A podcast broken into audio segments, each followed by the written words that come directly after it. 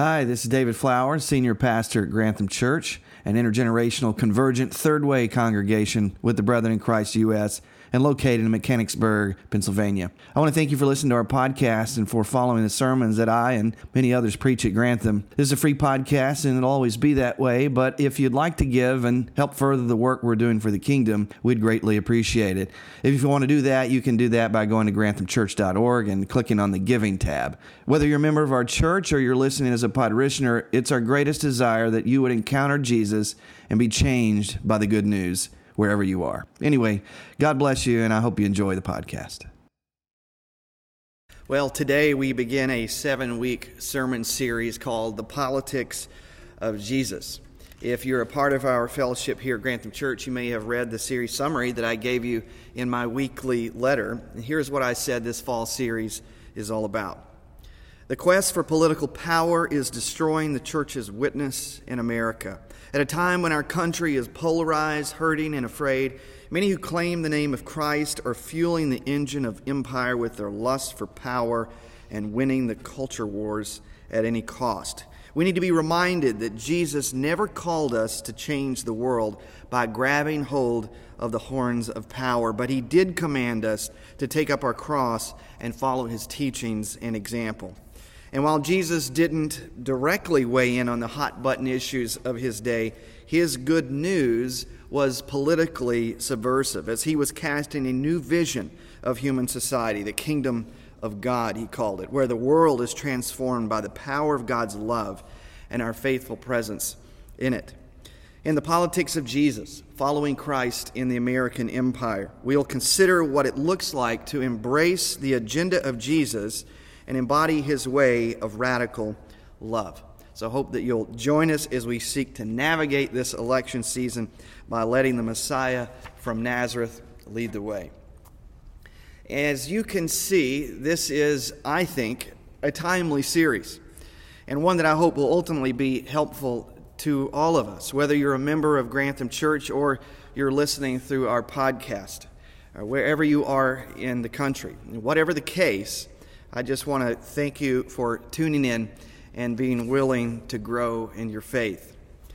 And before I move from the intro into the heart of the first message, I'd like to share a little bit of a disclaimer, especially for those who don't know me that well, or maybe as much as you think, and for those who haven't been following our church very closely. Here's what I want to say three things. Number one, we are a brethren in Christ church. And that means that our leadership is committed to our Anabaptist heritage. That is the Anabaptist of the 16th century uh, Reformation. The Anabaptists believed in the idea of the separation of church and state, uh, which they believed Jesus was teaching. And that said that there are two kingdoms there's the kingdom of God, and there are the kingdoms of the world. And these are two distinct kingdoms, and we need to know which one it is that we're called to further that being the kingdom of God. The second thing is, is we are a third way congregation. You hear me talk about this a lot at Grantham. Uh, that is, we think the third way reflects the Jesus way. One way to put it is we're political but not partisan. I've defined third way as we are addressing injustice without mixing the gospel with partisan politics, so that when we speak to any issue, while it may be an issue that one political party likes to talk about or champion, it doesn't mean that we are associating ourselves with that party. Because as you'll see in this series, we don't believe that any political party can contain the gospel and the concerns that we ought to have as followers of Jesus. And then the third thing is this, and I want you to know I'm laying my cards out on the table here and telling you that I'm an unaffiliated voter which in the state of Pennsylvania, where we are, means that I don't align myself with any political party. Now, why would I register this way? I want to assure you that it's not about being politically correct, right? So I can convince you that I'm not partisan. But it is truly because, A, I think the two party system is broken. I told you I'd put my cards on the table here. I think it's broken. And B, my desire is for the common good, not just the interest of one political party.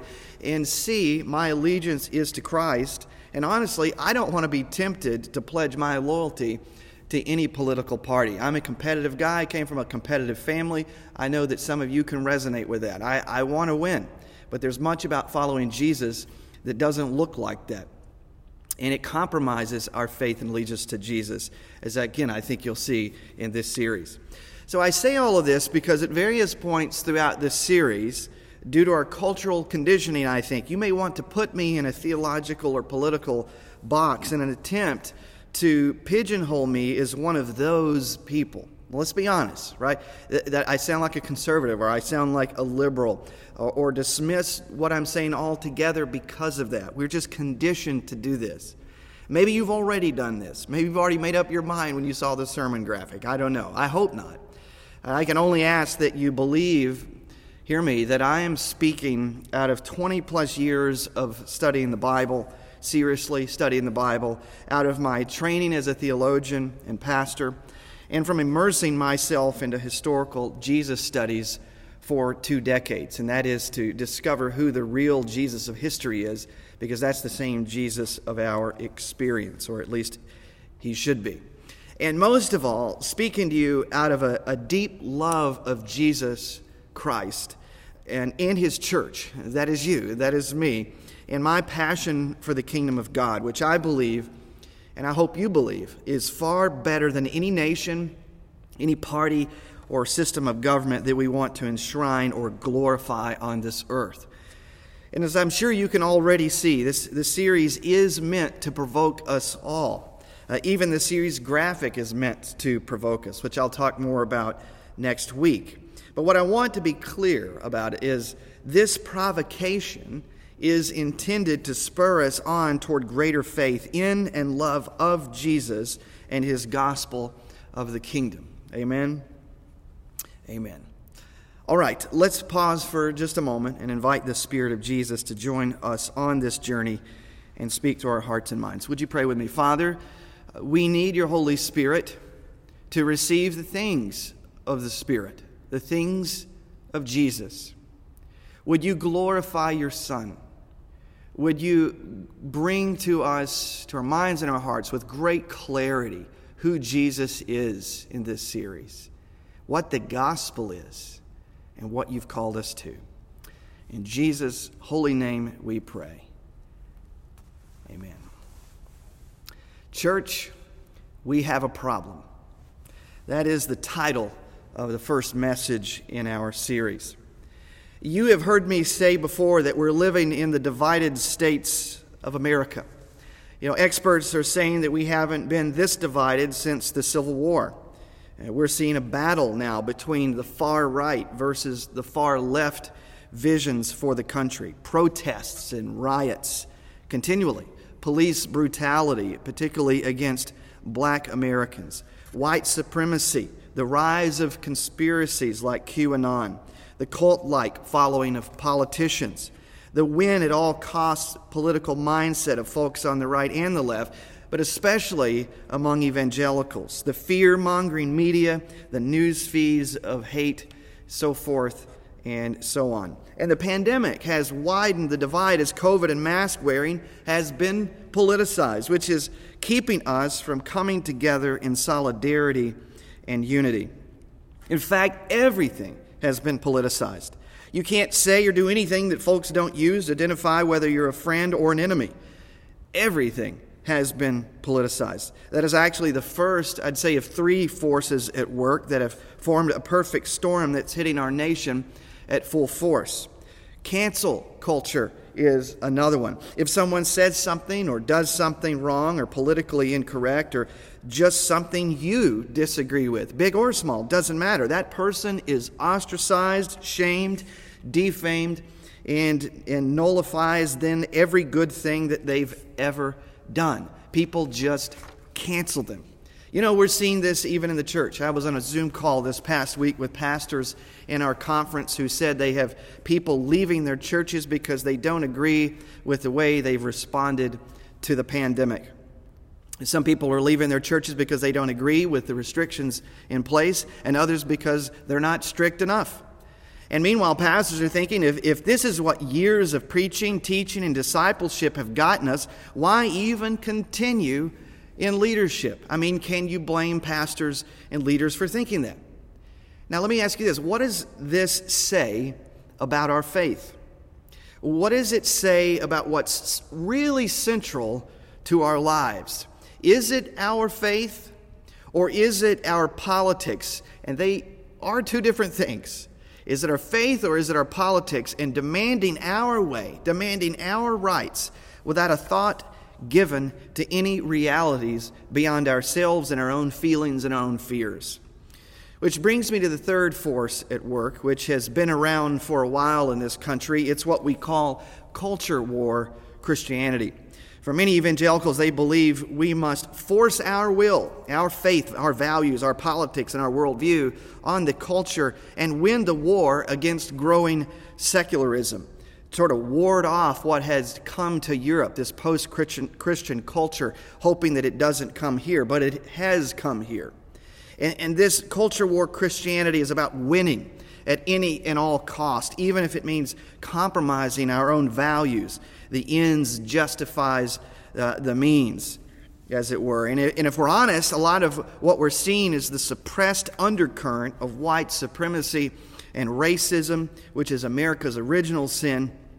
And, and we have to ask how can we ever heal and move on until it's been fully acknowledged because, church, it has not been fully acknowledged. People are still living in denial of it today.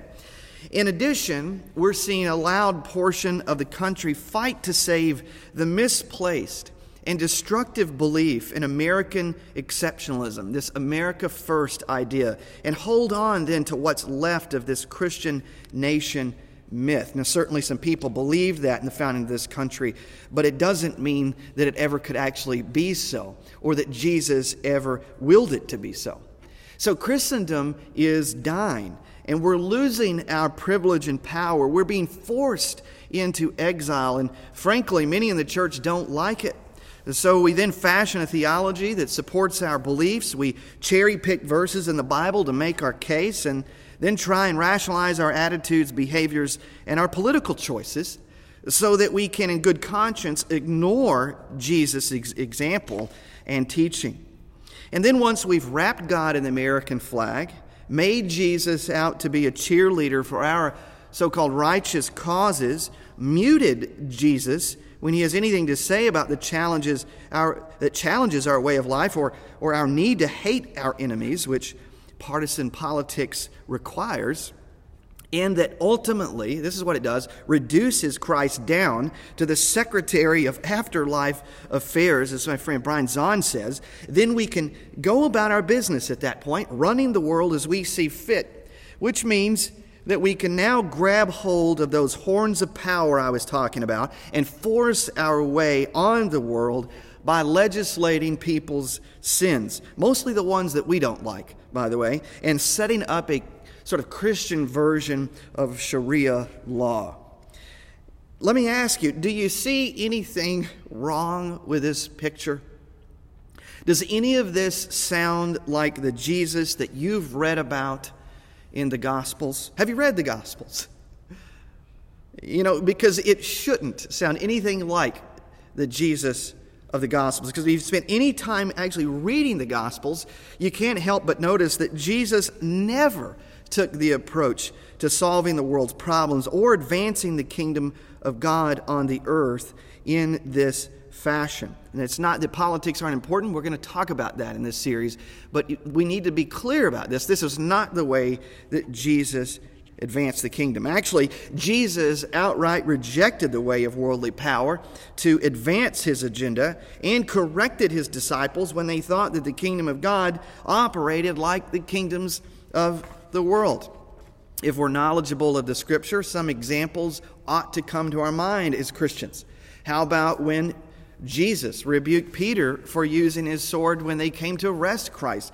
Jesus rebuked Peter, reminded them, Look, if I wanted to, I have the power to call on angel armies, but I don't because that's not who I am. This is not what my mission is about. This is not what God is like. And then, of course, Jesus said, All who live by the sword will die by the sword.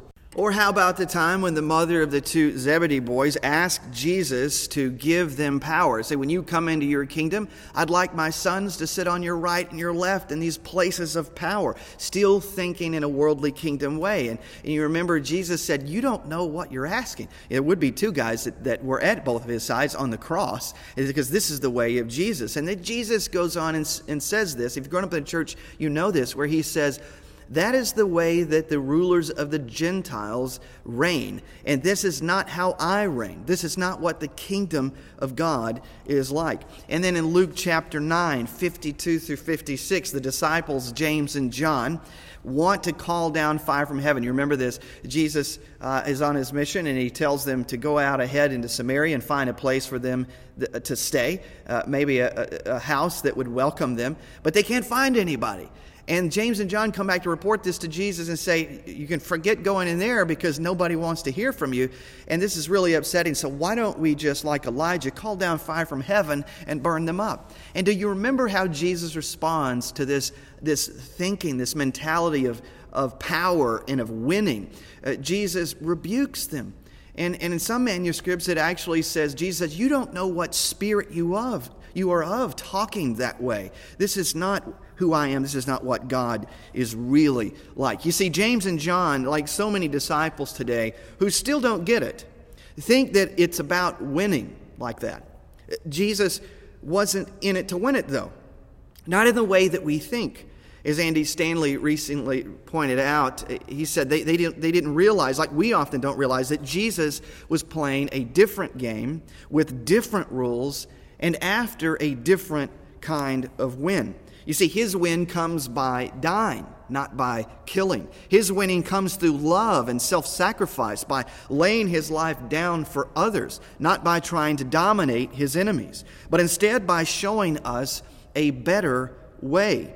That love is the key to lasting change and transformation. And frankly, if we look around, I think we have to say the church doesn't really believe that. At least the majority of the church in America doesn't.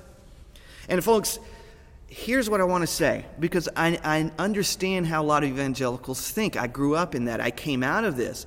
And I, and I need to say this, and I want you to hear me very clearly say that, that what Jesus shows us and what Jesus is teaching wasn't a strategy of Jesus or some guise that Jesus assumed just so that he could go and die on the cross. And in Revelation, he comes back with a sword and chop everybody up. This is not Jesus. In fact, if you go and look at Revelation more closely, you see the blood that's on Jesus is his own blood, and the sword is the word that comes out of his mouth. Nothing quite like the violent portraits of power that we have so wanted to embrace, as if Jesus is just some other dude on a conquering war horse.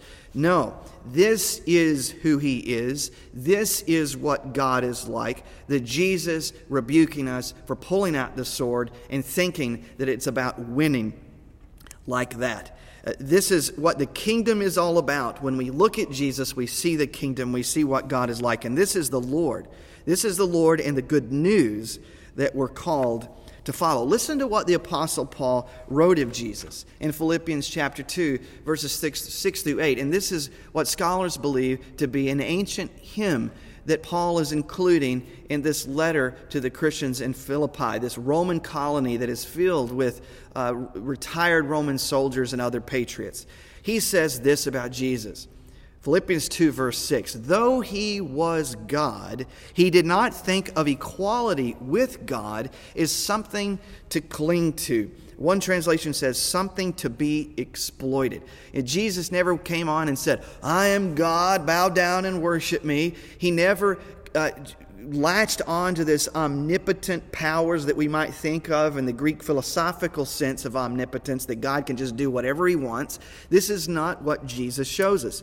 Verse 7 Instead, he gave up his divine privileges, he took the humble position of a slave. It says, like Jesus set it aside to be a man in perfect submission to the Father, showing us what it means to, to be a human being, a fully formed, healthy, human being created in the image of God.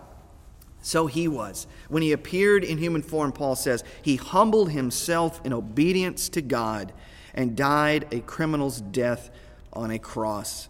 Jesus will say many times in the Gospels, I do what I see the Father doing, what God doing. I say what I hear the Father telling me to say. As the author of Hebrews would say, when we look at Jesus, we see the exact representation of God's being. And then listen to what Paul said in Colossians 2 about what Christ did through the cross. He, Jesus, disarmed the rulers and authorities and made a public example, a spectacle of them, triumphing over them in it. Now, you have to see the irony in this because for the Romans, putting someone up on a Roman cross, exposed and naked for everyone to see, that this is what happens when you buck the empire. This is what happens when you challenge our way of life, when you claim to be someone that you're not. In Jesus' case, they thought. And they, they intended to make a spectacle of this person. But the irony here is that Jesus made a spectacle of them. You see, Jesus took on all of our evil, all of our violence, all of our death, all of our sin, and turned it upside down, turned it in on itself, and showed us that, that this is what we do to the Son of God when God comes into the world. And by it and through it, he enters into it and enters into death and removes its sting, removes its power, and exposes us for all, all of our wickedness and all of our sin. In other words, listen to what Paul is saying in both Philippians and Colossians. Cross power is greater than political worldly kingdom power and threats and coercion and the rule of law and so forth. Remember, it was law and order that resulted in Jesus' own death. Sure, we're not anarchists. Christians aren't anarchists. Even the earliest Christians weren't. Laws can be good. We can just look to Romans 13 for that. But listen, Evil can also be done in the name of law in an effort to silence cries for justice and change and any prophetic calls for a new order that challenges the status quo, that questions the power and might of the empire's authority over people's lives, which is why Jesus was crucified. As we'll see next week, that is certainly why Pontius Pilate ordered it to be done. Uh, Jesus' gospel was fake news, it was a threat to Caesar's gospel. And so it's the message of the cross, the way of love that we're to follow and believe has power to bring about real lasting change to people's lives and to transform society. And it's this love that we're to be known by in the world. Jesus said so after washing his disciples' feet and changing the meaning of the Passover meal to be a symbol and a sacrament of his sacrificial love. Listen to what he said in John 13, 34 and 35. So now I'm giving you a new commandment love each other just as I have loved you. You should love each other. Listen to that. Just as I have loved you. Now think about what Jesus has done and how he's loved us. He said, You should love each other that way too. Your love for one another will prove to the world that you are my disciples. The love will prove to the world that we belong to Jesus. Don't miss what Jesus is saying. He is telling us that the defining mark of those who follow him, those who truly follow Christ, is our love. That's it. Jesus didn't say the world will know you belong to me by your stand for keeping me in Christmas, or your boycotting of Netflix, or by being belligerent about your religious rights and your freedoms, or by your bumper stickers and your church marquees. No, church, it's love, period. And so the response from non believers when they're asked, Do you know any Christians? What are they like? shouldn't be, well, they're self righteous jerks. they're obnoxious. Or they only care about life in the womb, but not about black lives and poor lives and lives on death row. Or when you do a Google search, why are Christians so? Well, the results that pop up shouldn't be hypocritical or judgmental or anti gay or likely to believe in conspiracies. No, brothers and sisters, we ought to be shocking people with the gravity and magnitude of our love that is as wide as Jesus' arms on the cross. But sadly, as Shane Claiborne writes, that is not what most of our neighbors think about us. And Shane Claiborne says, It's clear that we have become known for some of the very things that Jesus spoke out against like self righteousness And we haven't been known for how we love like Jesus loved. We've been known more for who we've excluded than for who we've embraced, more for what we're against than what we're for. And, brothers and sisters, this should grieve our hearts.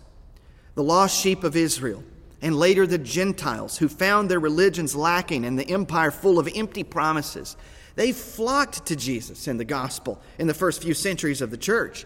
In Jesus' own ministry, they ran to Jesus. They threw themselves down at his feet, sometimes begging for mercy, pleading for his grace, looking for life because it couldn't be found anywhere else. And Jesus gladly extended God's grace, forgiveness, and love to them so that they might be born again and begin to live life in the kingdom.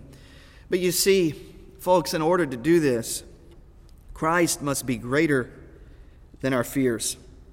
Because if we don't let go of our fears, those fears turn to anger, and then that anger turns to hate. And then we find that we need hate. We need hate. We need enemies.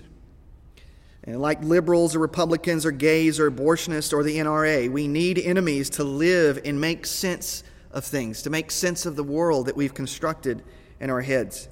And when that happens, when we've fed on a steady diet of fear mongering and enemy hate, we can't hear the words of Jesus. It's a, it's a shocking, sobering thing to admit, a hard thing for many evangelicals to admit that they have wandered from the path of Jesus and they have given in to the forces of the world, the flood of competing forces that determine their reality, their identity, and their future. The forces and our flesh that say we must have enemies and we must destroy them. We must scapegoat someone for our sins. But remember what Jesus said in Matthew 5 43 through 45. He said, You've heard that it was said, Love your neighbor and hate your enemy. But I tell you, love your enemies and pray for those who persecute you, so that you may be children of your Father in heaven. Church, Jesus, not me, and not some hippity dippity socialist, commanded us to do this. And, and he said that, it, that it's when we do, that's when we can be identified as God's children. That is when we can call ourselves disciples. You say, that's hard, Pastor. Yes, it's hard. And that's what Jesus was talking about in Matthew 16, verse 24 through 25, when he said, If any of you wants to be my follower, you must give up your own way, take up your cross, and follow me. If you try to hang on to your life, you will lose it. But if you give up your life for my sake, you will save it. Well, what does Jesus mean? He is saying that the way of the disciple is one of being the learner and rethinking what you thought you knew, even though that can be scary. What you, what you think you understand about the world, but maybe you don't. What you think you understand about the gospel, but maybe you don't. And about what it really means to follow Jesus. You see, Jesus is saying, as he did to Peter, who was trying to stop him from going to the cross in this particular episode in Matthew 16, the path of a Christian requires that we learn to see life, power, and winning differently because Christ's kingdom, as us Anabaptists say, is upside down. And what does Jesus mean? He's telling us that letting go of the control we think we have which we try to maintain by fighting and resisting with the weapons of this world, is the only way to experience the salvation, peace, and freedom that Christ came to give us.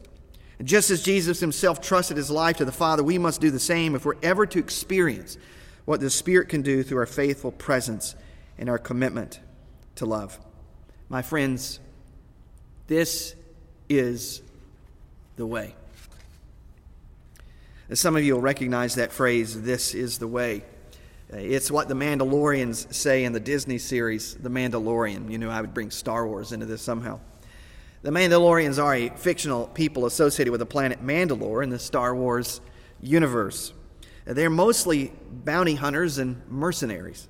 And at various points in the show, they conclude their interactions with each other saying, This is the way. You see, the way of the Mandalore involved protecting fellow Mandalorians and wearing a helmet at all times. The way stated that if a Mandalorian removed their helmet in front of another living being, they were no longer permitted to wear it. And so they lived by this code of conduct as it was central to their identity.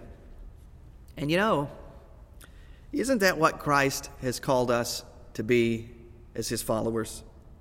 Isn't that what he's called us to? Our code of conduct, what is central to our identity, is love. But not just love for our own. As Jesus said in John 3:16, for God so loved the world. And as Paul said in Colossians 3:14, we are to put on love and wear it for the sake of the kingdom. Don't take it off, church. Don't forsake your calling. Not for anyone, not for anything. No matter how dire our circumstances seem to be, don't fail to extend to others what Christ has given to you over and over again. Because the world needs love now more than ever. As we come to a time of invitation and response, here are some ways that we can follow Jesus in love. So I ask that you open up your heart and your mind this morning and consider how God wants you to respond. The first thing is this we need to affirm the dignity and inherent worth of others. Everyone, you name it, whether you're Republican or Democrat, no matter who you identify with, no matter who you see on the TV screen and you think is the enemy, they have inherent dignity and worth. We need to say that out loud. We need to, we need to affirm that within ourselves and with others. And think about the way we talk about them, you know, and the way we think about them. Because the only thought that you should have about another human being, no matter who they are, is that they were worth Jesus dying for. And that means they are someone that you are called to love as well. The second thing is this befriend and listen to those not like you. Many of us have blocked or unfriended people on social media, or we have uh, isolated ourselves in echo chambers and surrounded ourselves with people who only look like us and think like us. Folks, this is no way to be as a Jesus follower. You need to sit and to listen with those who look differently than you and think differently than you because it's our silos and our isolation that is compounding the problems in America. And the church of all people have to model a different way. How can you do that? Who can you do that with? The third thing is this don't assume things about people, especially the worst, and think the worst about people and judge others. Again, what you ought to be thinking about other human beings is, is Jesus died for them. They were worth Jesus dying for. And so I am called to love them. Love, Paul said in 1 Corinthians 13, always thinks the best. It always assumes the best about other people. Don't assume that there are people in this country, although if there are, they're a very, very small minority who want to see the demise of our country. This simply isn't true. It's false. If there's any fake news, that's it. And fourthly, meditate on the words of Jesus. 168 hours in a week, as I've said, and 166 we usually give to the world, an hour or two at church, and that's all. This is not enough for us to be shaped by the example and the teachings of Jesus. If we're being bombarded and flooded by these competing forces constantly, if we're watching 24 7 news, we're getting it on the TV, we're getting it at home, who do you think is going to shape your worldview? What do you think is going to shape your loves? Be mindful of this, church, and be intentional in meditating on the words of Jesus. And then, lastly, number five, pray for your enemies. And as Paul would say in Romans 12, do good to those. And Jesus said it as well do good to those who want to do you harm, or you believe want to do you harm. I promise you that if you begin to make a list of those people that you think are your personal enemies or your national enemies, or your foreign enemies, and you begin to pray for those people, God will change your heart. And I can tell you this you'll become more and more like Christ, seeing people the way God sees people. Well, I hope, uh, folks, that you will take serious this invitation and response. And as I always say, what is God saying to you, and what are you going to do about it? I hope that you will seriously consider what you need to do to repent and return to the Jesus of the Gospels, to the Christ who is our Lord and our King, and who calls us to follow him in the midst of the American empire. And may the Spirit empower you to respond in faithfulness, whatever the cost. Would you pray with me? Father, help us, Lord, to receive this message by the power of your Holy Spirit, that we might be shaped and molded into the image of your Son, Jesus. For it's in his holy name we pray, the name above all names that we pray. And all God's people said, Amen.